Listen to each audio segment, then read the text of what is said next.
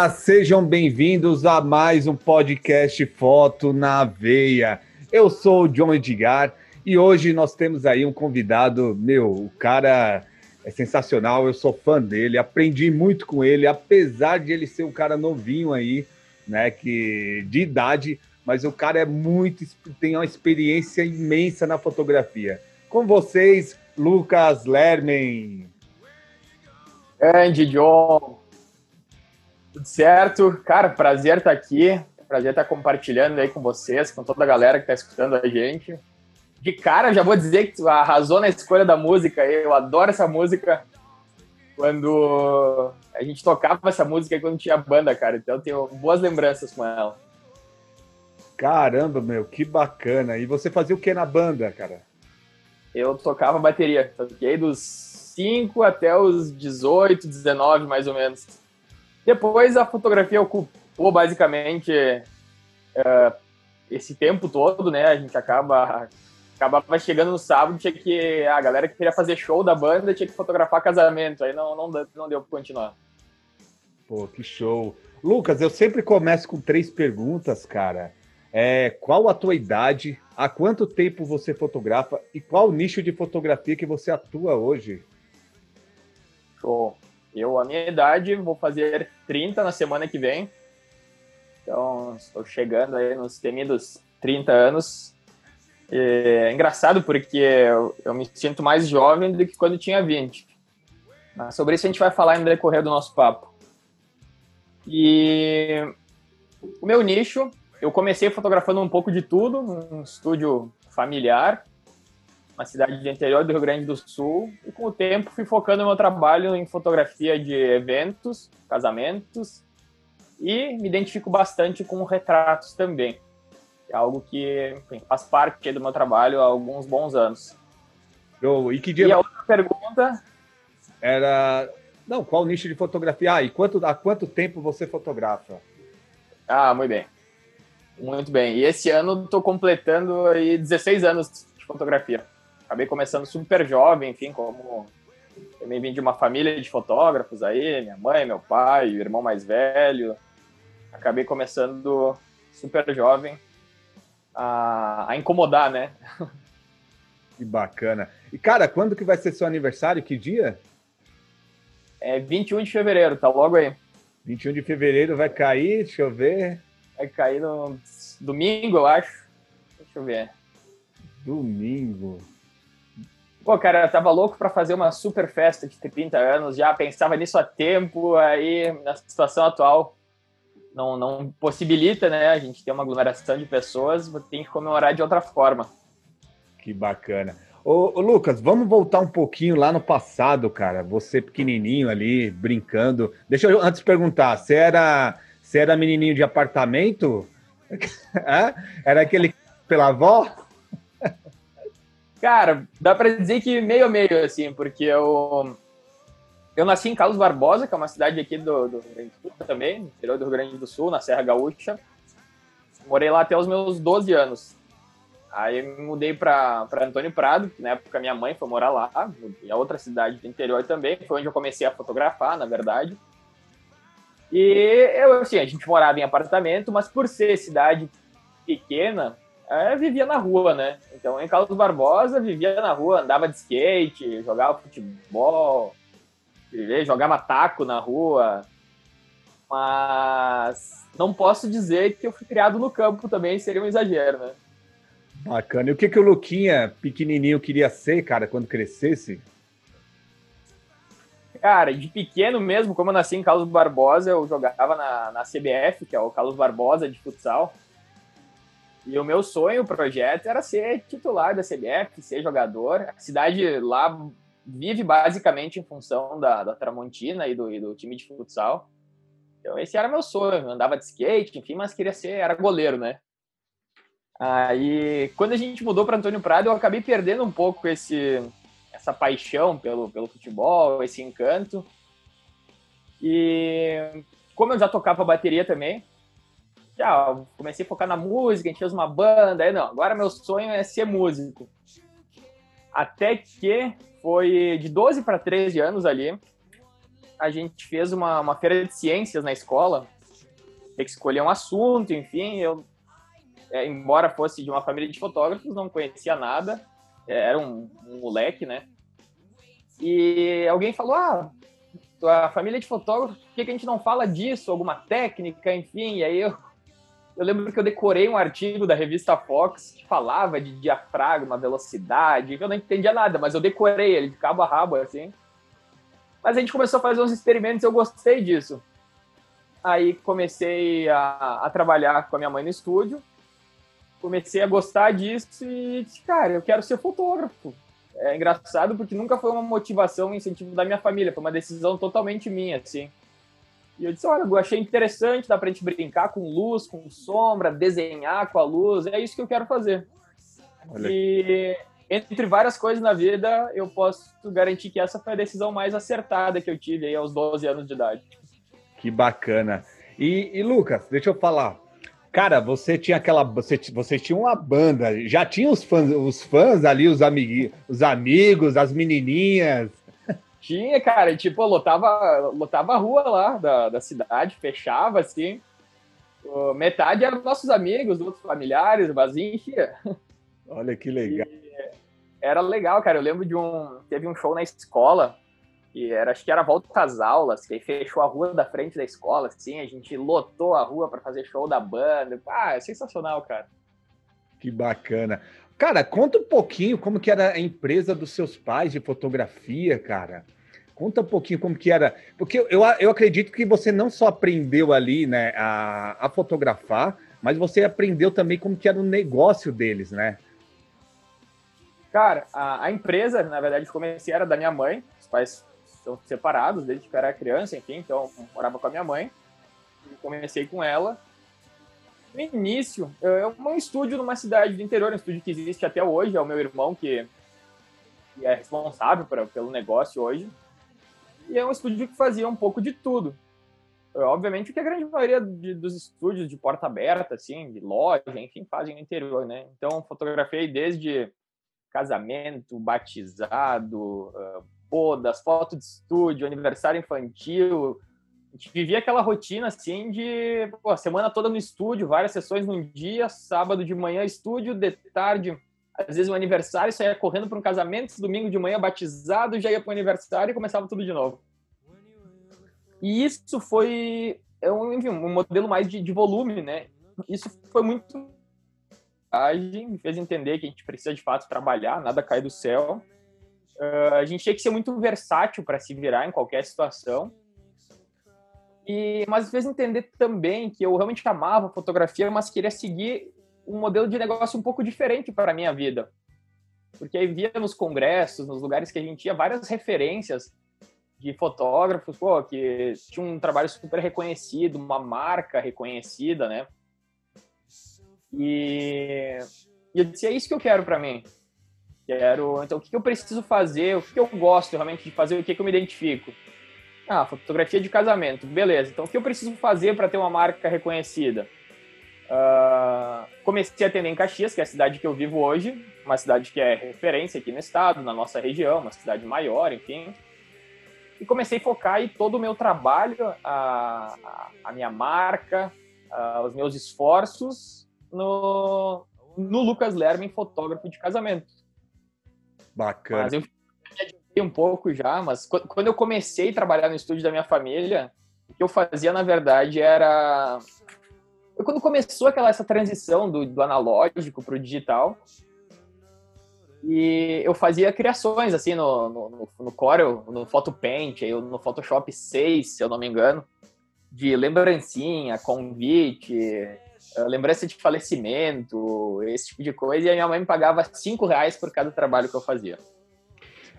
Olha que bacana. E, cara, pô, você tava com sua banda ali, com seus amigos, pô, era, é, é, era só diversão, né?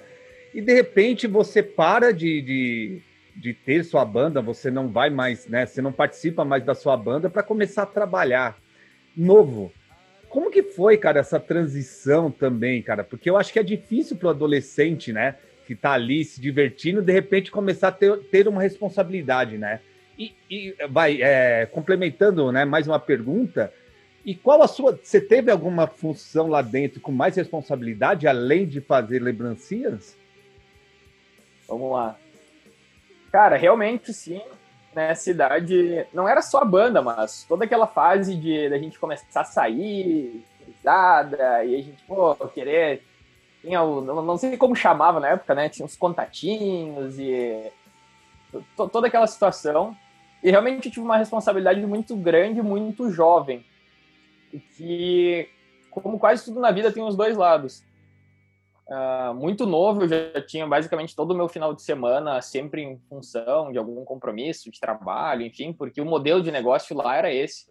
Todo final de semana tinha um ou alguns eventos. Mas a vida é feita de escolhas, né? Eu sempre tive muita certeza de que eu queria seguir isso para minha vida, de que eu poderia me destacar com isso.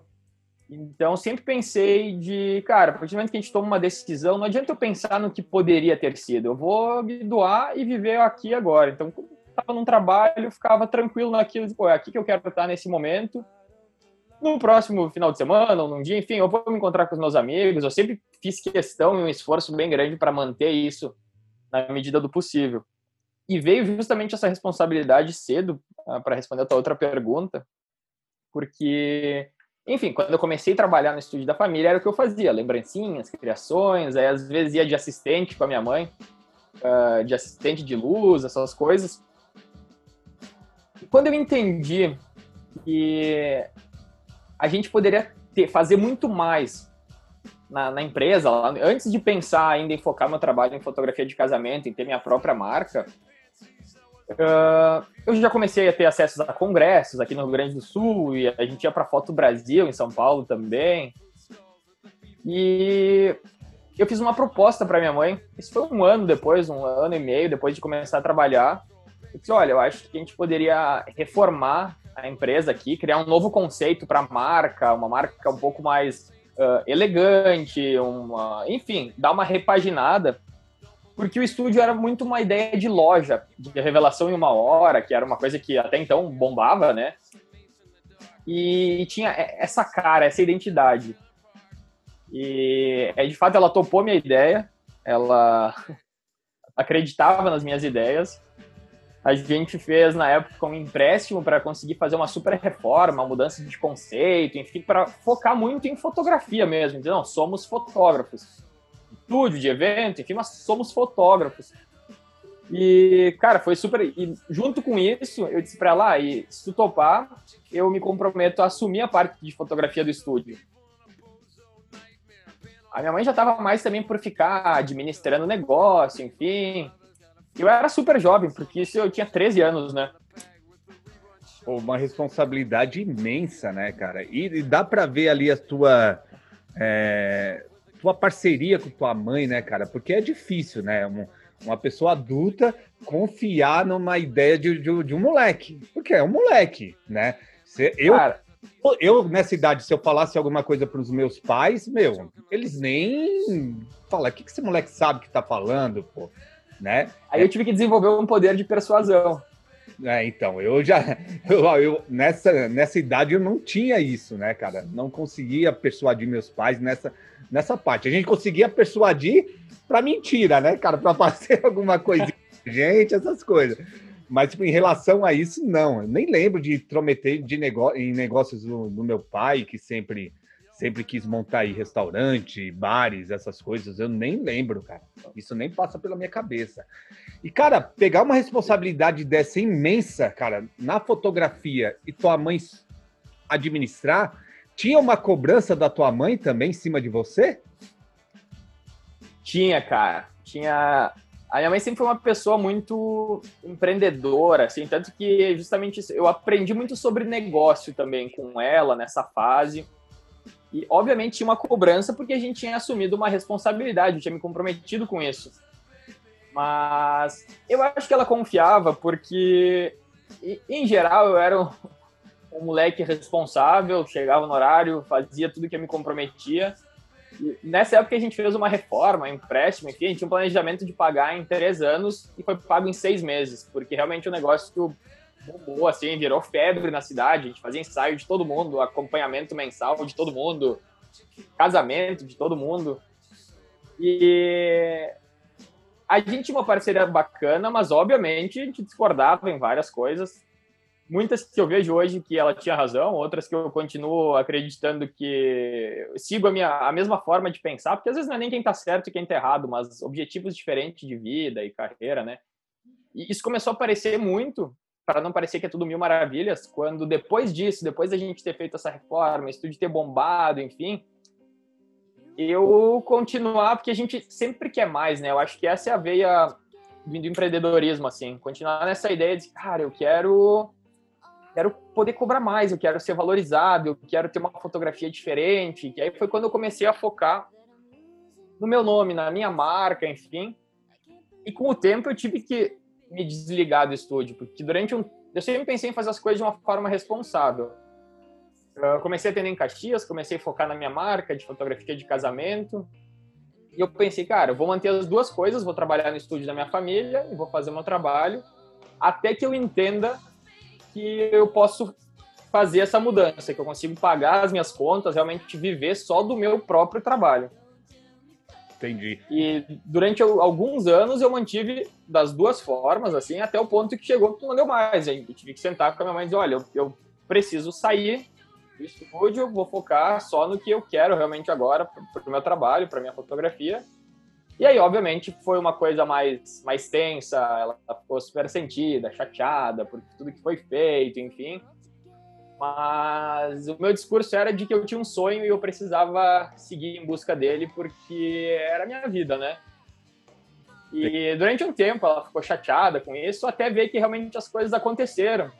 Até ver, pô, agenda lotada dos casamentos nos mais diversos lugares, até ver palestra no, no, no Eden Brasil, em vários lugares, e tá lá entendendo, pô, não, realmente era isso que ele queria, isso que faz ele feliz.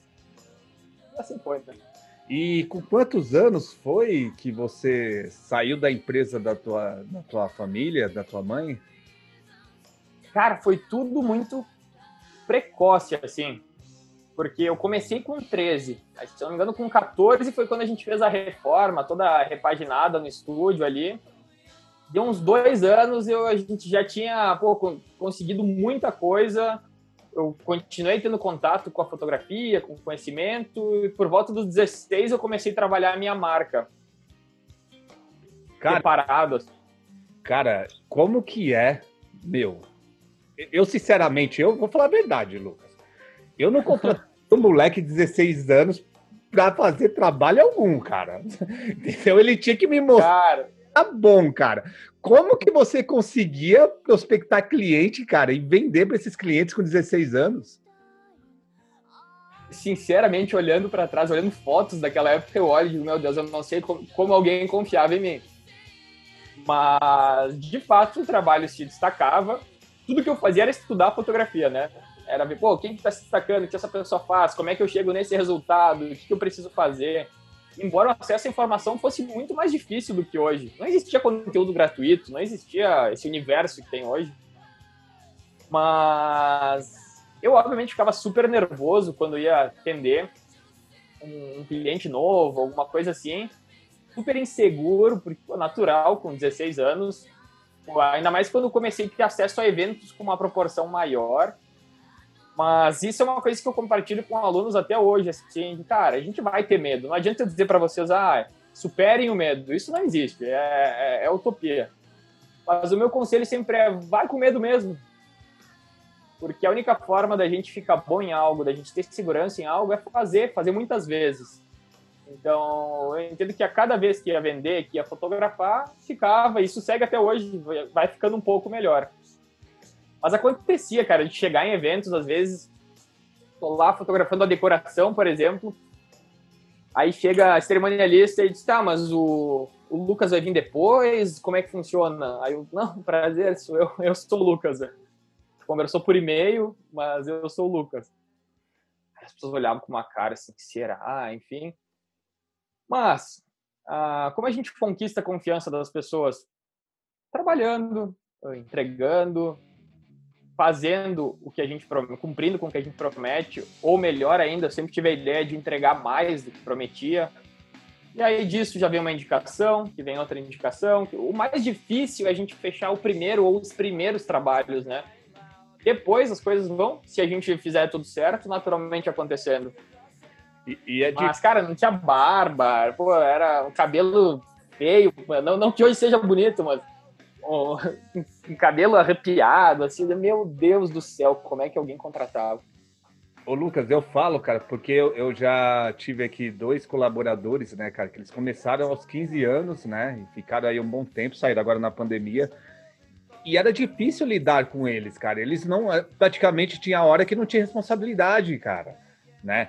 E você, pô, e eu sei ah, como é grande a responsabilidade de um fotógrafo que tem a tua empresa, porque, meu, você tem que administrar um monte de coisa, tem que editar foto, tem que atender teu cliente, tem responsabilidade de entregar um trabalho bacana em dia, né? E isso é muito difícil, né, para um, um moleque de 16 anos fazer isso, né? Cara, com certeza. Ah, é um preço, né? Eu não como uma punição, mas eu acredito realmente que tudo tem um preço nessa vida. A gente tem que fazer escolhas. Ah, ao mesmo tempo que eu vejo, não que tenha perdido, mas que eu abri mão de uma série de coisas nessa idade que as pessoas geralmente fazem, que meus amigos faziam, enfim. Por outro lado, eu também pude me destacar muito cedo, pude conquistar coisas que eu realmente queria, como, enfim, várias coisas. E se for pensar, eu acho que os fotógrafos mais jovens a ter premiação internacional, a palestrar no Eden Brasil, essas coisas. Cara, eu palestrei pela primeira vez no Eden Brasil em 2012.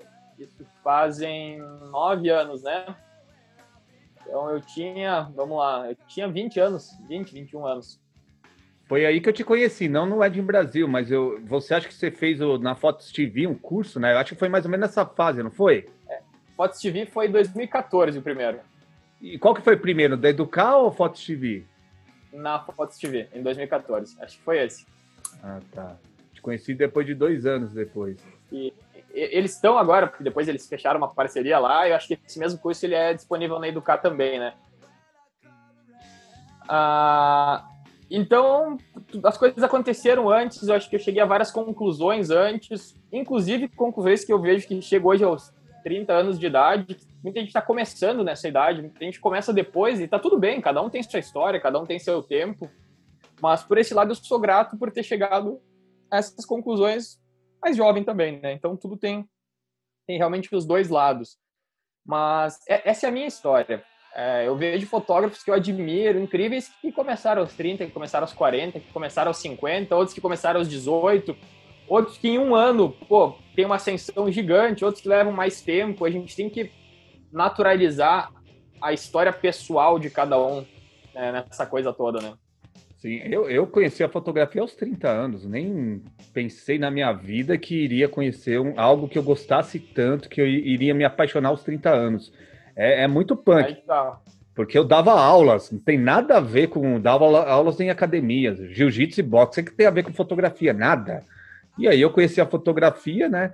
Pô, me apaixonei, cara. É uma coisa aí que pretendo aí. É uma cachaça, né? É, tocar aí a minha vida inteira, cara.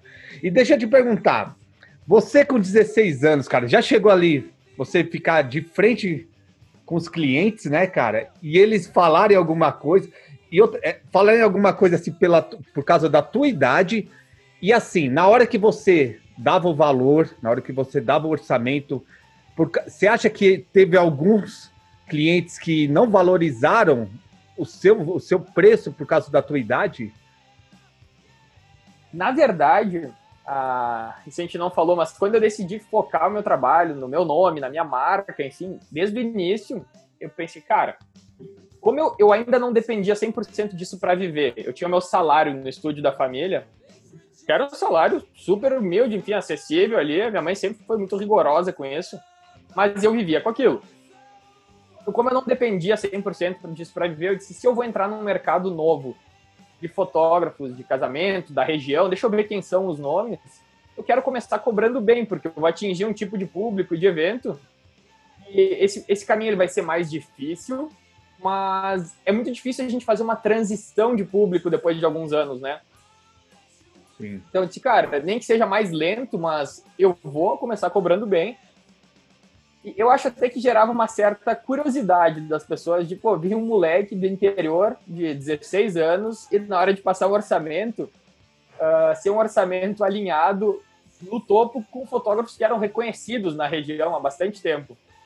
E tipo assim, pô, quem é esse guri, cara? O que, o que, que ele tá fazendo? E eu acredito muito que o quanto a gente cobra também é uma questão de posicionamento.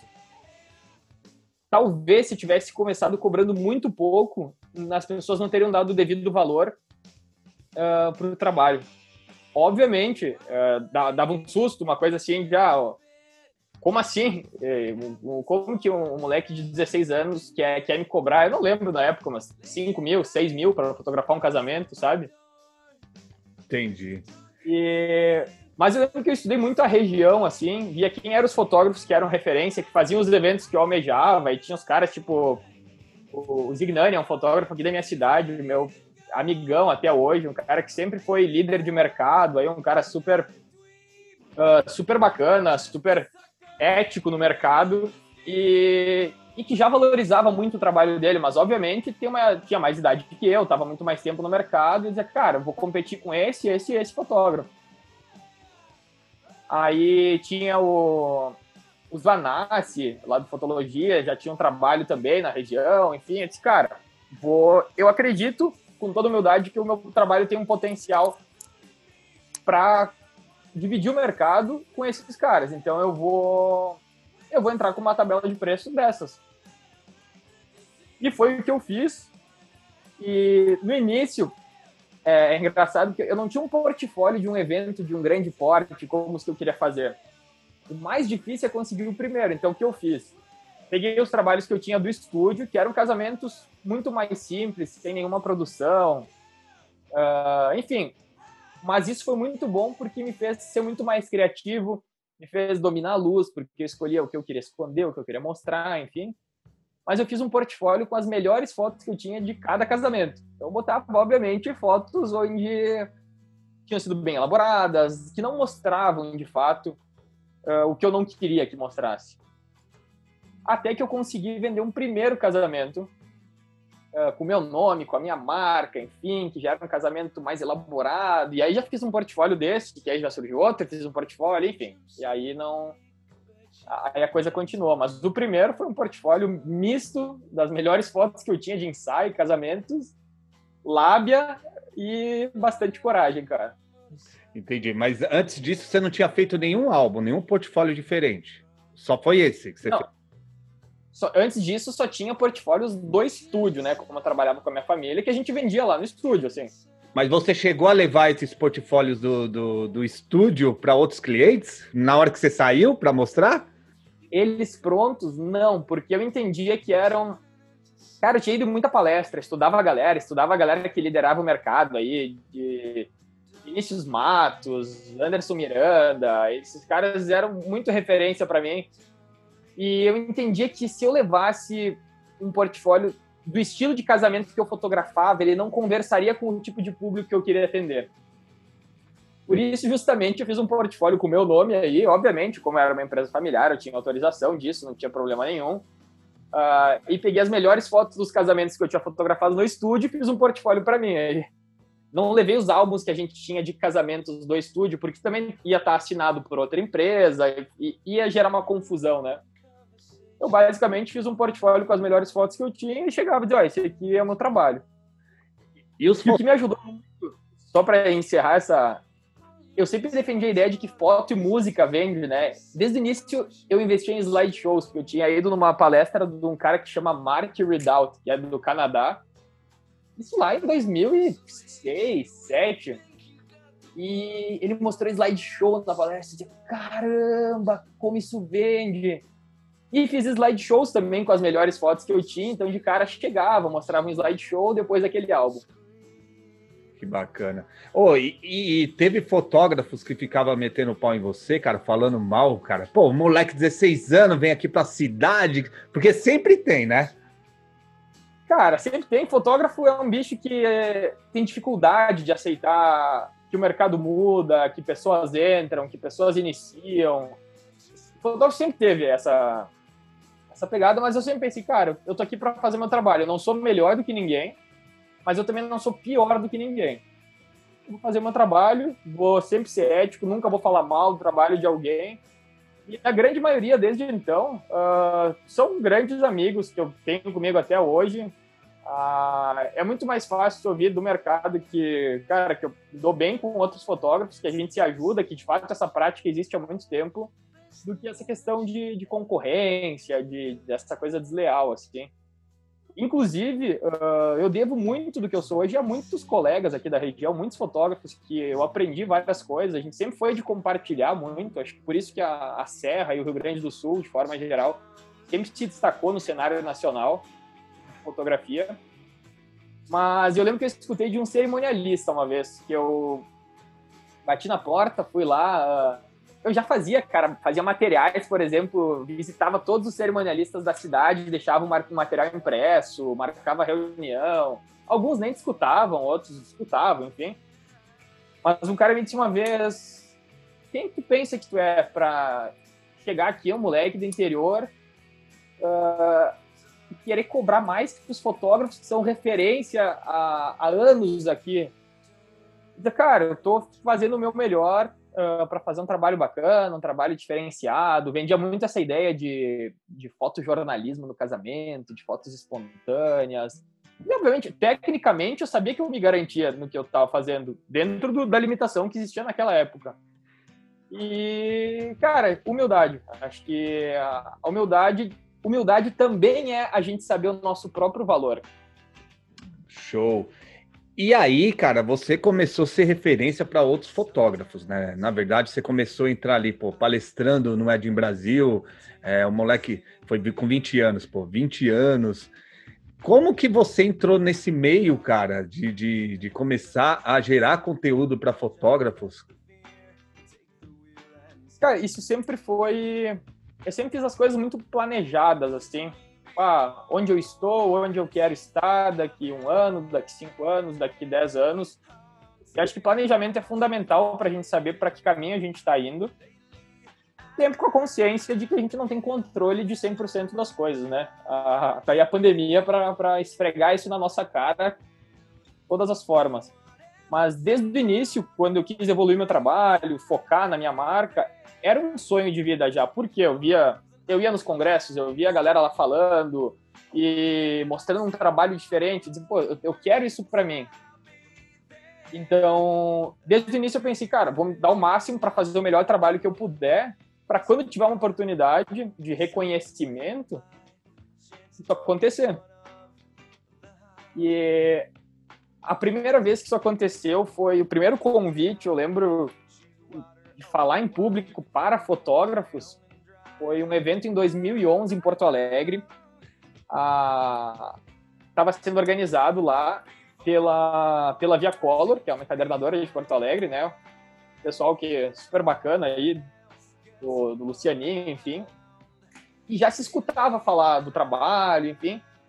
E eles me convidaram, eu e outros fotógrafos também, para ser painelista nesse evento. Que o que era? Eram jovens fotógrafos, revelação, que iam mostrar um trabalho. E aí eu lembro que eu tive 15 minutos para falar em público lá. Era um evento para mil fotógrafos já. Eu tava com muito medo. Foi minha primeira aparição para fotógrafos, assim. E até que quem mediava o, o evento era o Joel Reicher. Não sei se chegou a conhecer o Joel e a Isa Reicher dos eventos. Não. Pô, eles, eles eram proprietários da escola de fotografia. E o, meus pais já tinham estudado com pai deles e super referência, fotógrafos, professores de verdade incríveis assim. Eu devo muito também do que eu sou hoje, do, do que eu aprendi. E tive até a oportunidade depois de fotografar o casamento do Joel, que foi mais um, um baita desafio quando estava começando. E eu lembro que o Joel ele era o mediador, o apresentador do evento. E quando eu peguei o microfone para falar, eu tremia muito. E ele fez um sinal lá do, do cantinho assim, eles, ah, pega com as duas mãos porque eu realmente tremia muito, né? Eu queria muito isso, mas, cara, 2011. E aí peguei com as duas mãos. Nem lembro o que eu falei lá.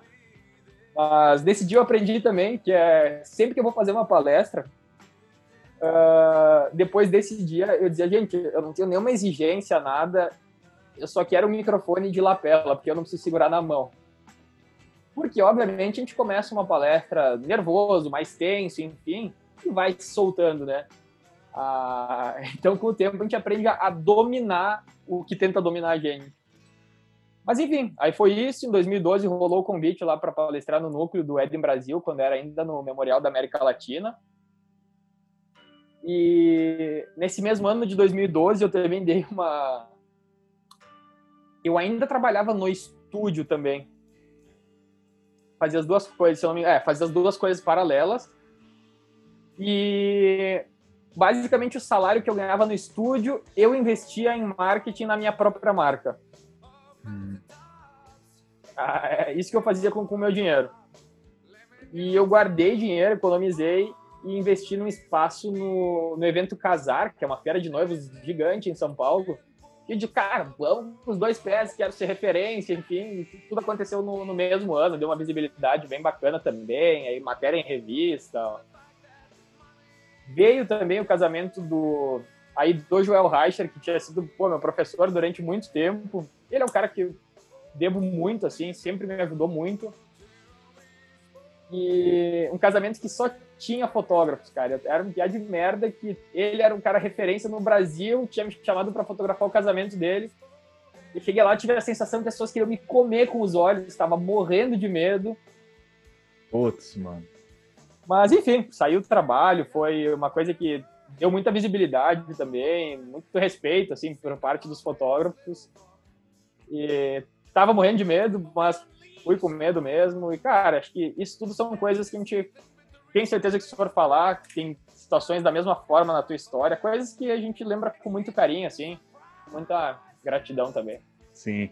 Cara, deixa eu... essa essa feira casar te trouxe bastante trabalhos, cara. E, e com, mais uma pergunta, né? E hoje, será que feira de, de noivas dá certo, Lucas? Aí, vamos para polêmica. É. ah, cara, na época a feira casar ela trouxe um evento. Pera, um... um primeiro um evento e quanto você gastou? Peraí, peraí, vamos lá, vamos lá. Ah, eu gastei tudo que eu tinha, o que eu não tinha. Eu nunca tive medo de arriscar. Porque, vamos lá, cara, a gente nasceu numa família humilde, de classe média. Eu nunca, graças a Deus, eu me sinto muito privilegiado de dizer que nunca passei necessidade nenhuma, mas é uma família de classe média que tinha que controlar o dinheiro, que a gente não tinha tudo que queria. Uh, e minha mãe sempre foi muito assim, mesmo quando trabalhava no estúdio da família. Ah, tu quer fazer, tu vai pagar. Ah, eu aceito as tuas escolhas, mas tu tem que arcar com elas. E eu sou muito grato a ela por causa disso. Então eu juntei meu salário vários meses, vendi coisa, enfim, tudo que eu tinha que eu não tinha para dizer, ó, oh, estou expondo esse guri de merda tá expondo aqui no evento Casar, que é a maior feira de noivos da América Latina, enfim. E consegui fechar um casamento lá, que obviamente não pagou todo o investimento que eu tinha feito, mas que me ajudou muito a ter ainda mais visibilidade, até mais a nível nacional. Uh, matéria em revista, na época saiu uma, uma indicação na Vogue Noivas, que eu, oh, caramba, essas coisas elas vão acontecendo pouco a pouco. E fiz esse evento, que foi no interior de, de São Paulo, no, no, litoral, na verdade, em Ilha Bela. Uh, fiz contatos com vários cerimonialistas, vários wedding planners, enfim, na época, mas o que eu fechei de fato foi um trabalho, por causa do evento Casar. E aí, obviamente, também participei de várias feiras de noivas aí aqui no Rio Grande do Sul, Porto Alegre, aqui em Caxias, na região. E acho que por muito tempo elas ajudaram muito, porque era um público uh, que tinha um contato direto com isso. Quem ia lá basicamente queria casar. Hoje, em 2021, uh, eu opto, acredito um pouco mais em outras estratégias de marketing para o meu negócio eu, com todo respeito a esse tipo de evento, a quem trabalha com isso, enfim, eu acredito que eu consigo otimizar o meu investimento de marketing fazendo estratégias de, de, de inbound marketing, de marketing digital uh, e parcerias também com, com, fornecedores da área, acredito que me dão mais resultado. Mas a gente aprende realmente no, no campo de batalha, né? Aprende fazendo, aprende errando, aprende acertando. Bacana. Lucas, você tem pô, você já tem aí anos no mercado, né, cara? Hoje, como que você prospecta teus clientes, cara? Cara, hoje, uh, obviamente, eu fui focando meu trabalho nesses anos em cada vez mais poder ter um valor agregado maior e um número menor de eventos. E eu quero fotografar por muitos longos e bons anos ainda. Eu amo isso, isso faz parte da minha vida. Mas com uma quantidade limitada de trabalhos, porque eu entendo que hoje eu posso ter um resultado melhor em questão de, de pós-produção, de criatividade, de atendimento, limitando o meu número de trabalhos aí a 20, a 25 casamentos por ano. E isso faz a gente ser mais escasso também, o que me ajuda a valorizar minha marca, ajuda a, criar ainda mais desejo no, nos clientes. E também porque hoje parte da minha renda, obviamente, vem de, de conteúdo, de curso, de cursos para fotógrafos, workshops, enfim. Mas a minha forma de prospecção hoje, eu mantenho parcerias com alguns fornecedores do, do ramo. Obviamente não com uma quantidade gigante, porque quando eu comecei, eu dizia que eu atirava para tudo que era lado, queria fazer parceria com todo mundo, fechava, topava qualquer negócio, dizia sim, enfim, embora. E com o tempo a gente entende que é mais eficaz a gente estar tá perto de poucas e boas pessoas do que ter parceria com todo mundo. Eu acho que às vezes quem atira para todo lado acaba não tendo algo eficaz com ninguém. Então tem algumas parcerias, sim. Pessoas que são super competentes, profissionais, que, que eu me identifico numa questão de estilo de trabalho também. E, com certeza, marketing digital, né? Estratégia de divulgação de conteúdos aí focado em, no meu público de noivos e noivas também os cursos online foram uma escola, tem sido uma escola para gente de sobre marketing, sobre marketing digital e eu pensei, ah, por que não aplicar isso também para conseguir clientes de casamento, né? Show, Lucas, eu, cara, se eu tiver é, enganado, você me fala, cara. Eu não sei se foi numa palestra do Ed Brasil que você deu um livrinho, um livrinho com umas fotos do meu de uma viagem que você fez, numa vibe bem bacana. E eu sempre tive curiosidade de perguntar para você como que foi essa viagem, cara. Que ideia que foi? Você foi querer passear e quis registrar isso? Conta aí pra gente. Cara, uh, vamos lá. Tu falou no início e sobre a, a fotografia que tu admirava, mas também a questão de negócios, enfim. Eu sempre busquei muito o equilíbrio entre no nosso lado fotógrafo, artista, sabe? Essa pessoa que quer se expressar, se comunicar, com o outro lado de business, de marketing, de entender, pô, esse é meu trabalho, eu preciso vender, eu preciso prosperar com isso. Então, no lado mais fotógrafo, mais uh, artista, eu sempre defendi a ideia de que pelo menos uma vez por ano, e é o que eu tenho feito, eu vou fazer um projeto pessoal, algo que eu não seja contratado para fazer, que eu faça por simplesmente pelo prazer, pela paixão da fotografia. E é o que faz a gente virar fotógrafo quando a gente começa, né? Sim. E algo que eu não simplesmente faço o que eu quiser para mim cada vez mais me entender como, como fotógrafo, como linguagem, como identidade, enfim. E em 2017 eu fiz esse projeto na Patagônia. Aqui até tem uma foto ali, ó. É. Duas fotos. Uh, foi o projeto que eu escolhi para esse ano. Conheci num evento de fotografia uh, um casal e ela me disse ah, que eles iam. Um casal que era envolvido com fotografia também. Ela, na verdade, era designer, editora de imagens. E ela disse: Ah, a gente vai, enfim, tá planejando fazer uma viagem que a gente vai tá guardando dinheiro, vai largar os nossos empregos e a nossa vida vai ser viajar numa Kombi, viajar pela América aí numa Kombi. E quando eu quis fazer esse projeto pessoal para apresentar na minha palestra do lado do palco principal do Eden Brasil em 2017, eu disse, cara, esse é meu projeto. Convidei eles para. Me convidei, na verdade, para viajar um período com eles. Então, fui para lá, encontrei eles no Chile, a gente viajou durante oito dias na Patagônia do Chile, Argentina. E esse é um projeto que rendeu várias coisas, muita visibilidade, fiz exposição, depois isso virou um livro aqui com um projeto de lei, mas eu fiz nas pressas esse esse zine que a gente chamava, que era um livrinho pequeno, para presentear todo mundo que teve na palestra do em Brasil. E a gente colocou realidade aumentada, enfim, porque, cara, a gente está. Quando a gente se propõe a algo, a pergunta é: o que não foi feito? O que eu posso fazer de diferente? O, tá, o mundo tá cheio demais do mesmo, né? E, cara, o livro virou, o Zine virou uma sensação lá na palestra, ficou uma parceria. Eu consegui isso na cara dura mesmo, com algumas parcerias para fazer isso acontecer. Aliás, galera, não tenho medo de, de sentar, de explicar as ideias, de compartilhar os sonhos de vocês e, e pedir. Ah, o não a gente tem para tudo, né? Enfim, rolou esse. Eu até estava procurando se eu tenho um exemplar do livro aqui. Eu sempre deixo uns em casa, mas eu, enfim, vou presenteando quando a gente conhece pessoas, faz janta, conhece amigos. Não tenho nenhum aqui comigo. Mas foi essa, essa história. Acompanhei eles por oito dias aí, viajava de Kombi com eles, dormia na hora de dormir, para não, obviamente, não dormir com o casal. Eu montava uma barraca aí no lugar que a gente parava. Foi uma experiência de vida e de fotografia muito bacana. Que legal. E, e tiveram alguns perrengues lá na viagem ou não? Foi tudo de boa? Tiveram, mas, cara, pra ser bem sincero, essa foi uma viagem que teve menos perrengues do que eu imaginei. Já fiz projetos que teve muito mais perrengue.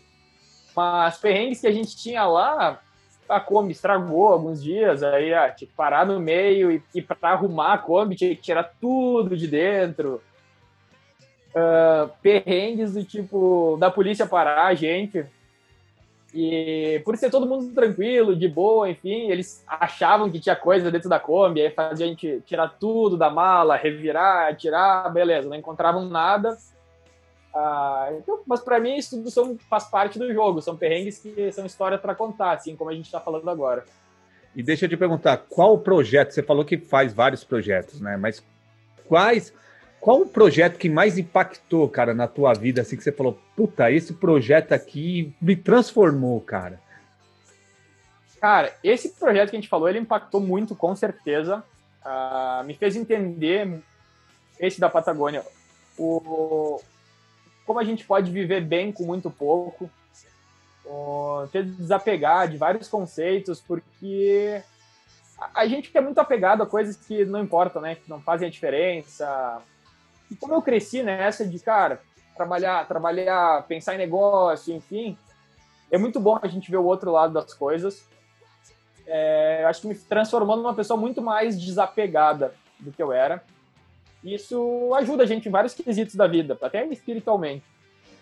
Mas em 2019, aí eu fiz um projeto pessoal também, com essa mesma ideia de fazer um projeto por ano, onde eu documentei dois caras aqui da minha cidade, dois malucos, que é amigo até hoje, aliás, vou encontrar eles hoje de tarde, e fizeram a prova de bike mais difícil do mundo nos Estados Unidos. Caramba. Foram 5 mil quilômetros em nove dias. Detalhe, nenhum deles era ciclista. Putz. E você acompanhou? Aí, e eu era parte do staff, acompanhei eles. Uh, eu fui para fazer fotografia e vídeo, porque a gente fez um documentário também. Mas, cara, no, a gente dizia, tinha três vans, né, de staff, assim. Chamava de Viet Van.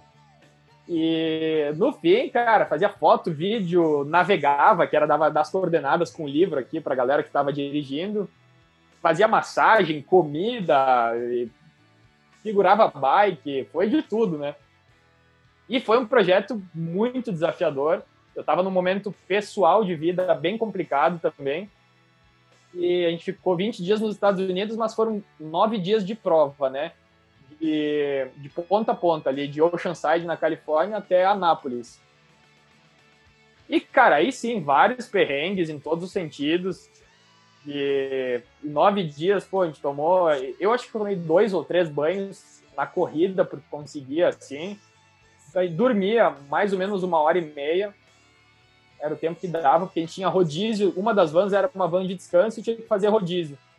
E aí tinha três horas para ir até algum lugar, dormir, voltar, encontrar o pessoal no caminho. Então chegava dia que a gente nem sabia se era dia ou noite. E aí o, o Thiago, que é um deles, caiu, foi pro hospital, foi super sério. Cara, foi um projeto que mesmo parte da equipe eram pessoas que já tinham feito a, a né, que é Race Across America. E eles mesmos diziam que não acreditavam que esses dois malucos iam chegar no final dessa prova, porque é uma prova que muita gente desiste, é uma prova que, que já morreu pessoas uh, fazendo a prova, né? E, cara, ter vivenciado isso tudo, justamente no momento onde estava, no momento pessoal de vida complicado, foi uma escola de vida também. Muita coisa que eu uso para o meu trabalho hoje, para negócio, para aquele momento que a gente pensa, cara, não vai dar certo. Eu lembro de vários ensinamentos deles.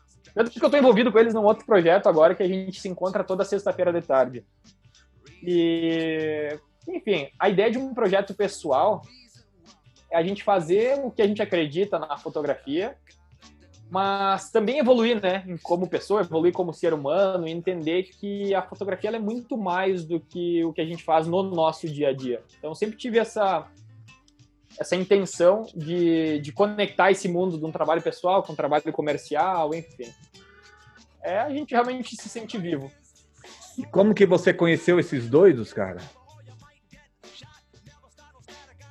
Cara, um deles, eu sempre fui metido em um monte de coisa. Então, quando eu comecei a trabalhar em Caxias, que eu queria fazer a minha marca acontecer, uma das coisas que eu fiz foi participar de uma associação comercial aqui, que é, chama SIC, é, onde realiza projetos pela cidade, enfim, existia a SIC Jovem. E eu nem morava em Caxias e eu era membro da SIC Jovem de Caxias. E aí conheci o Thiago, que é um deles. Que também é um cara, pô, metido, fez um milhão de projetos. Enfim, a gente tem muito a mesma vibe, assim. Já conhecia ele, aí fazia uns anos que a gente não tinha mais contato. Eu fui num evento que era a inauguração de uma loja de roupa, de uma marca de roupa aqui.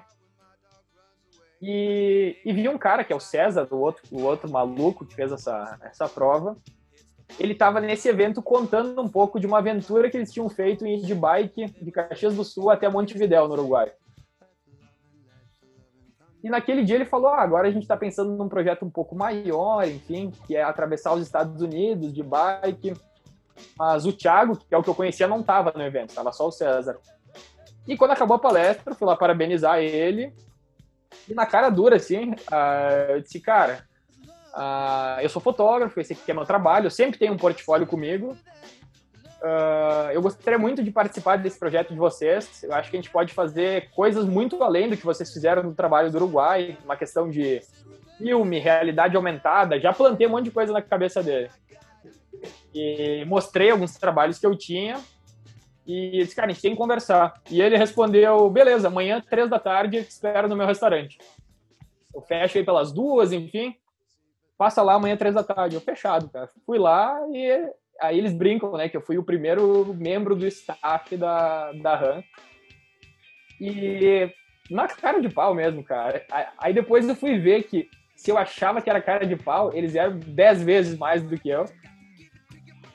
Porque uma coisa que eu sempre tenho na cabeça, que eu aprendi com eles, principalmente com o César, que é um deles, é de, cara, fala. O, eles viabilizaram uma prova que não tinha recurso, que eles não tinham capacidade física de fazer. Um mês antes de ir, não tinha patrocínio que chega para pagar os custos. Na cara dura, eles fizeram dar certo. Então, cara, depois disso, eu não deixo de fazer nada que eu quero por pensar, ah, mas imagina se, ah, mas eu tenho vergonha, ah, mas aquilo. Cara, foda-se. Vou tentar. Se não der, tudo bem, pelo menos eu tirei isso da cabeça. Caramba, que bacana. E você falou que você, te, você sempre anda com portfólio, cara. E esse portfólio é o quê? Impresso é no celular? Como que é? Uh, não, no celular. Tá. Para situações como essa. E eu tenho vários conteúdos sobre isso. De cara, se eu estou num, num, voo, por exemplo, e começo a conversar com a pessoa que está do meu lado, essa pessoa pode ser meu cliente em algum momento, né? Ela pode estar pensando em casar e não ter fotógrafo. E é muito diferente eu dizer, ah, eu sou fotógrafo. E, ah, trabalho com fotografia, enfim, esse aqui é meu trabalho. Sem depender de internet, inclusive, porque às vezes a gente está numa situação que não tem internet para abrir o Insta, para fazer qualquer coisa. Então, eu sempre recomendo que a gente tenha ali na mão 30 das nossas melhores fotos, porque, cara, oportunidades acontecem na, na fila do banco, no, esperando no consultório médico, num voo, numa situação como essa. se eu não tivesse um portfólio nesse dia, era provável que esse projeto todo não teria acontecido. Que bacana. Lucas, pô, eu sou um cara curioso, cara. Eu vou fazer uma fazer pergunta aqui para você pra caramba.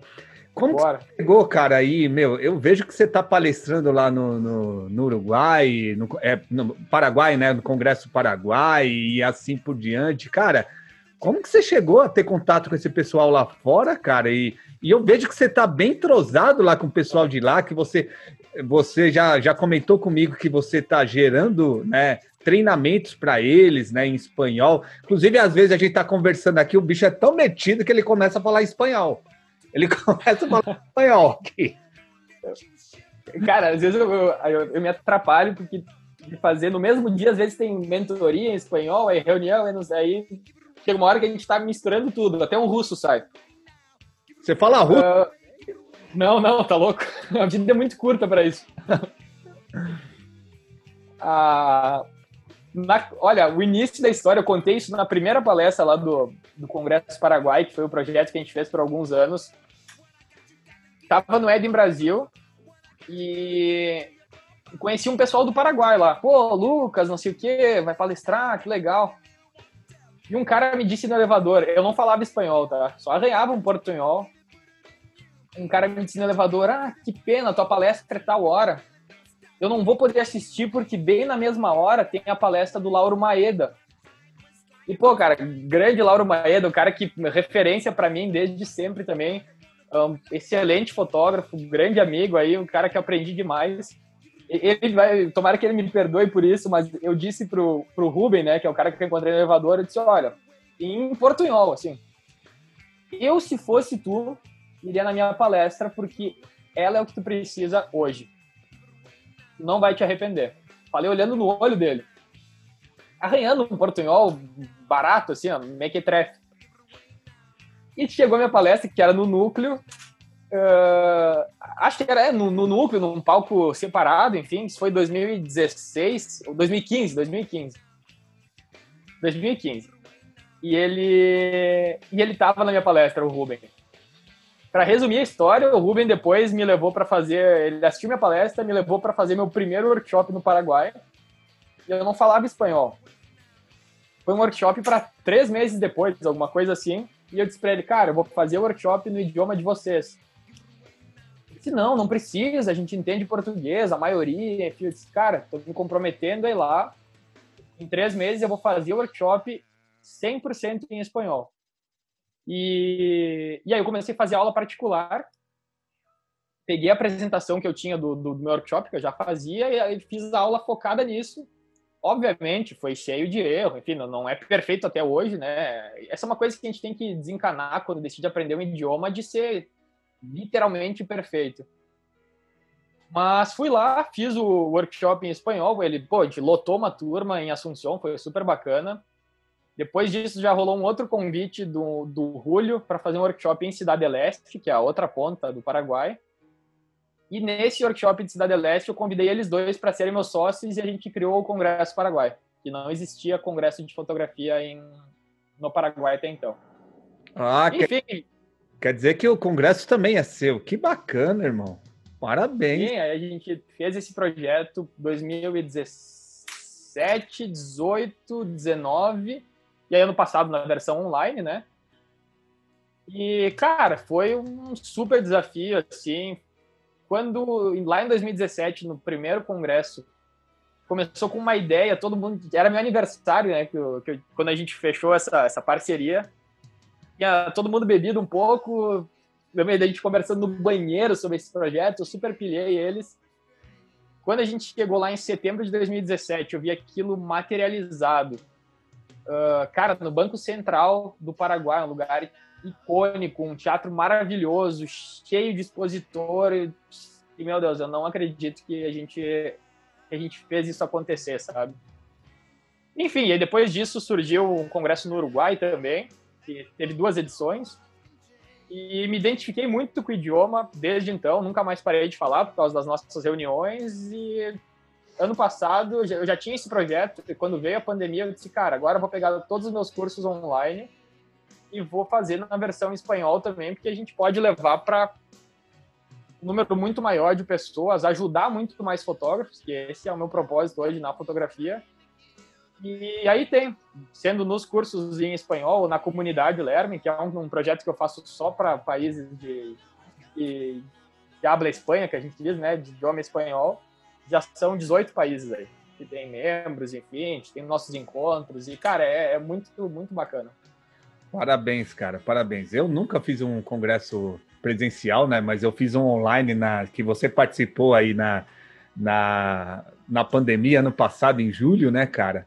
E é muito. Foi super bacana. É, e é, não, e é muito gratificante você ver o negócio rolando, porque, meu, eu não sabia fazer nada, Lucas. Eu não sabia nem como que eu ia colocar em prática o um negócio, o negócio aconteceu, cara. E eu vejo você fazer um, um você fazer parte de um congresso desse tamanho, cara, em um país que não é seu, cara, meu, você tá de parabéns, cara. É, só ganha mais a minha admiração e a admiração dos ouvintes aqui do podcast Foto na Veia. Cara, foi. Se puder deixar essa dica pra galera, lá em 2017 a gente brincava muito de meu Deus, como a gente vai pagar essa conta, né? Porque a gente começou congresso, fecha o lugar, fecha patrocínio, fecha staff, tinha que ter equipe gigante de credenciamento, segurança. Quando a gente viu, a gente tinha uma conta de 50 mil dólares. Puta. E a gente era todo mundo responsável por isso, né? Cara, no momento que a gente fez as contas e disse, galera, conta tá paga, uh, deu certo. E o nosso propósito de ajudar os fotógrafos do Paraguai na época, de projetar eles para o mundo, fotógrafos e videógrafos, né? Depois do congresso, claro que vale o esforço pessoal de cada um, mas muitos fotógrafos paraguaios se projetaram, tiveram fotos premiadas, uh, viraram palestrantes. A gente tem no próprio Eden Brasil fotógrafos e videógrafos palestrantes aí. Depois do congresso, o quanto isso motivou e de fato mudou o mercado, cara, é muito gratificante. Se a gente for falar em legado, é o que a gente faz pela nossa profissão, né? O que a gente faz pelo nosso mercado. E essa primeira palestra, esse primeiro congresso, eu fiz uma palestra de encerramento. E eu lembro até hoje do encerramento foi, eu disse, uh, Rohaihu, que é uma palavra em Guarani, que a galera sempre falava lá, é tipo, eu te amo, Paraguai, né? E que empiece a revolução, que comece a, a revolução. E começou depois, cara, veio outras edições, veio um congresso de família que a gente fez também, eu, é até talvez final de semana lá fazendo um casamento.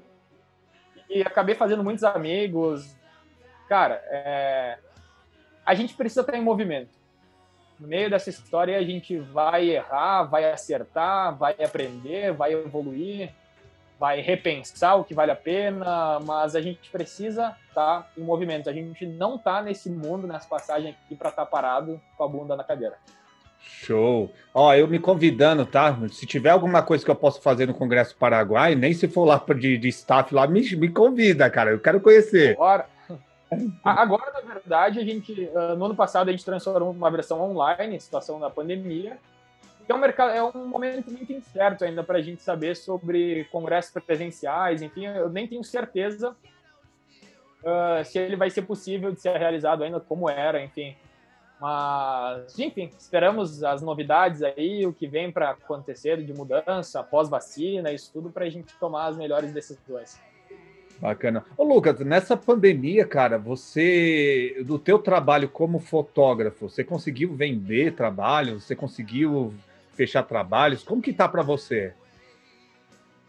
Cara, uh, duas coisas que eu acho importante.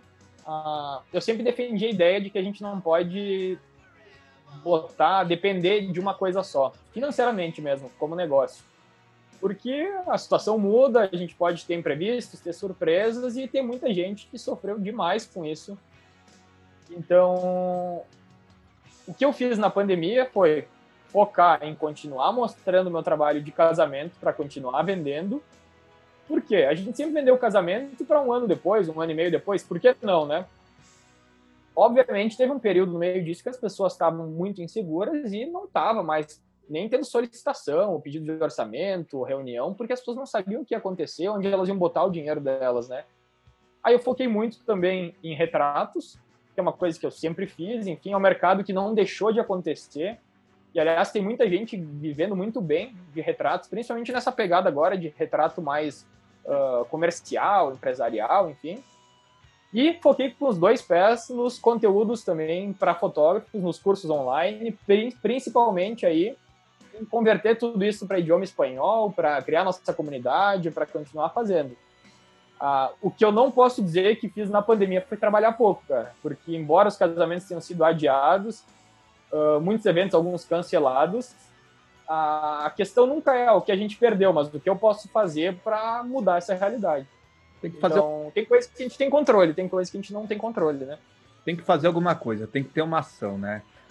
Lucas, estamos chegando no finalzinho do, desse episódio, cara, e eu sempre faço essa pergunta, né, pros, pros fotógrafos convidados. Cara, já teve algum trabalho que você fez com algum cliente e o cliente, os clientes não gostaram desse trabalho, criticaram, cara? Cara, com certeza. Ah, eu acho que para todos nós isso já aconteceu. Quando a gente está na chuva é para se molhar, né? E eu vejo muitos fotógrafos quando isso acontece pensando, ah, mas uh, esse cliente é chato, isso, isso, aquilo, uh, essa noiva é mala. Cara, a primeira pergunta quando isso acontece é aonde foi a falha e o que eu posso fazer para essa situação não se repetir. E o que eu percebi nesses trabalhos, que isso já aconteceu mais de uma vez, não tinha problema nenhum em falar isso, foi que tinha tido uma falha de comunicação. Talvez eu não, tivesse deixado claro como era o nosso trabalho, o nosso estilo de trabalho. E essas situações me fizeram aprender hoje a deixar muito mais claro o que eu posso fazer por esse cliente, como a gente se porta, como a gente trabalha, para entender se realmente é o que eles estão buscando, o que eles estão esperando, se, se eu sou a pessoa certa para atender essa expectativa que eles têm no dia do evento. Então, claro que isso é uma coisa que foi minoria, foram poucos trabalhos que isso aconteceu, porque se a maioria dos trabalhos isso acontecer, tem algo muito errado aí para a gente verificar no nosso negócio.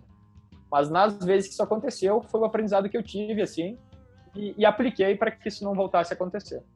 Mas foram, foram todos remediados ou teve algum. Sim, nunca foi um trabalho, nada, gra graças a Deus, e enfim, a, a, a ética, o trabalho, nunca foi uma situação grave assim. Mas já tive situações de noivas, ah, mas eu esperava essa, essa e essa foto, sabe? E não tem. Ou o que aconteceu, já aconteceu muito no início também, mas Lucas, que a galera vai se identificar aí. Uh, eu senti falta de uma foto do meu tio e não foi feita. Sabe essas coisas? Então, hoje eu foco muito na reunião final. Por exemplo, em dizer para eles, gente, vocês fazem questão de que todos os convidados de vocês apareçam nas fotos, a maioria, pelo perfil de público que eu tenho, diz: não, cara, faça o trabalho, não tem problema nenhum, a gente vai fazer uma foto da família, uma de padrinhos, e fora isso, segue o baile. Mas se o cliente me falar nesse momento, Lucas, a gente faz questão que todas as pessoas apareçam, então eu falo para eles: então, vocês precisam obrigatoriamente fazer fotos posadas, formais com esses convidados, porque eu não tenho como garantir para vocês dessa forma que todas as pessoas vão aparecer nas fotos, se não for dessa forma. Porque a gente está focado em contar história, em fotos espontâneas, no que está acontecendo. Eu não tenho como fazer uma lista ou ter na minha mente tal pessoa já apareceu, tal pessoa não apareceu. É, é humanamente impossível isso. Sim. E, então, eu falo isso bem incisivo na reunião final, se eles fazem questão de que todas as pessoas apareçam, porque aí eu transfiro a responsabilidade para o cliente que eles não estiverem dispostos a fazer fotos posadas e formais, perfeito, mas aí eu não posso garantir que todas as pessoas vão aparecer.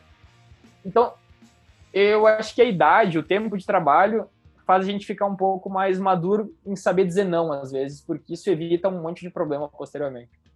Sim, é verdade. Cara, indica aí um livro e um filme ou série, não precisa ser de fotografia, fica à vontade aí. Márcia, vamos ver aqui que a gente tem dois livros que, cara, são super antigos, mas eu sempre indico, eles não são sobre fotografia, mas que me ajudaram demais nesse contexto todo.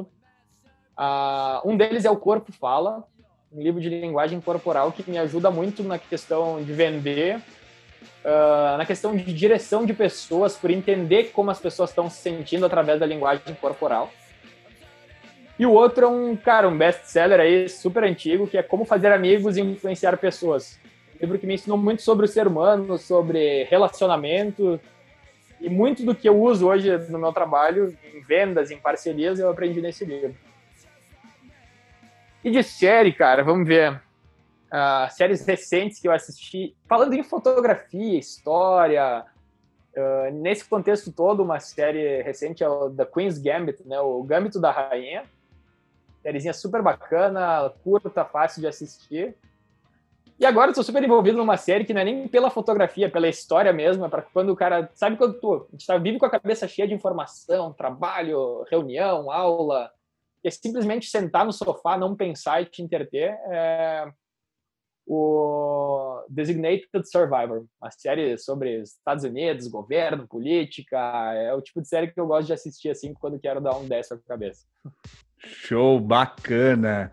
Faz seu jabá, cara. Fala aí como o pessoal te encontra aí, fala dos seus cursos, treinamentos. Cara, eu vou convidar uh, todo mundo para. Tem vários treinamentos, sou especialista em luz, tem treinamento de flash, tem workshop de desconstrução, que é um treinamento para o fotógrafo encontrar uma fotografia única e os clientes ideais. Mas o que eu quero convidar vocês, é, a galera que está escutando aqui, toda semana eu faço uma aula gratuita no meu canal do YouTube. Então vou convidar todo mundo para seguir o Lucas Lerme lá no YouTube, acompanhar os conteúdos. E quem quiser me inscrever em box, enfim, eu compartilho o link onde você pode se inscrever para essas aulas, porque a gente toda semana envia o, o link de acesso, o lembrete da aula, enfim. E também tem um grupo no Telegram, onde eu compartilho todas essas novidades. Então, vou deixar esses dois convites aí para a galera que quiser seguir acompanhando o trabalho, tendo acesso a conteúdos aí uh, de fotografia que te ajudam a, a, prosperar, a alcançar o sucesso.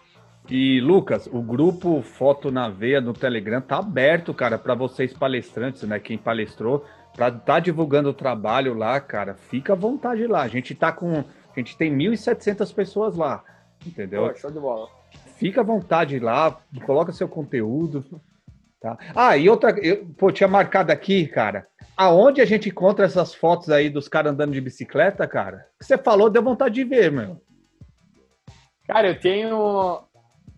A gente não tem nada disso público, porque eu usei em várias palestras. Quem acompanha os conteúdos aí já deve ter visto algumas vezes. E ainda está sendo escrito um projeto, que essas coisas de projeto de lei realmente demoram, um projeto para publicação de um livro deles e um documentário, né? Um documentário completo, que é para ter lançamento, estreia, enfim. Então, por isso a gente tem muito pouco material público disso. Mas quem acompanha as minhas aulas aí, eu já usei várias vezes um teaser que a gente tem da, das melhores imagens, enfim. Ele é um material que infelizmente não está público. Mas tem algumas coisas, inclusive no meu Instagram pessoal, esse convite eu vou deixar para a galera também que quiser acompanhar conteúdo, ter acesso a várias dicas de fotografia. E me siga lá no Instagram. O Instagram profissional é o Lucas Lermen Fotografia. E o meu pessoal é L Lermen, onde, como não era um trabalho em si, eu publiquei bastante coisa dessa experiência lá no L Lermen, que é o meu, meu Insta pessoal. Que bacana. E galera, quem quer conhecer mais do meu trabalho, vai lá no meu Instagram, arroba john.edgar. E vai lá que tem conteúdo para fotógrafo lá, é, me acompanha, vê meu dia a dia lá, apesar que não é aquele dia a dia, nossa, o dia a dia de artista, mas aí a gente procura colocar sempre algumas coisas da, nos stories. Galera, toda terça-feira um episódio novo do podcast Foto na Veia. Valeu, Lucas, valeu, galera, até mais. Tamo junto, valeu.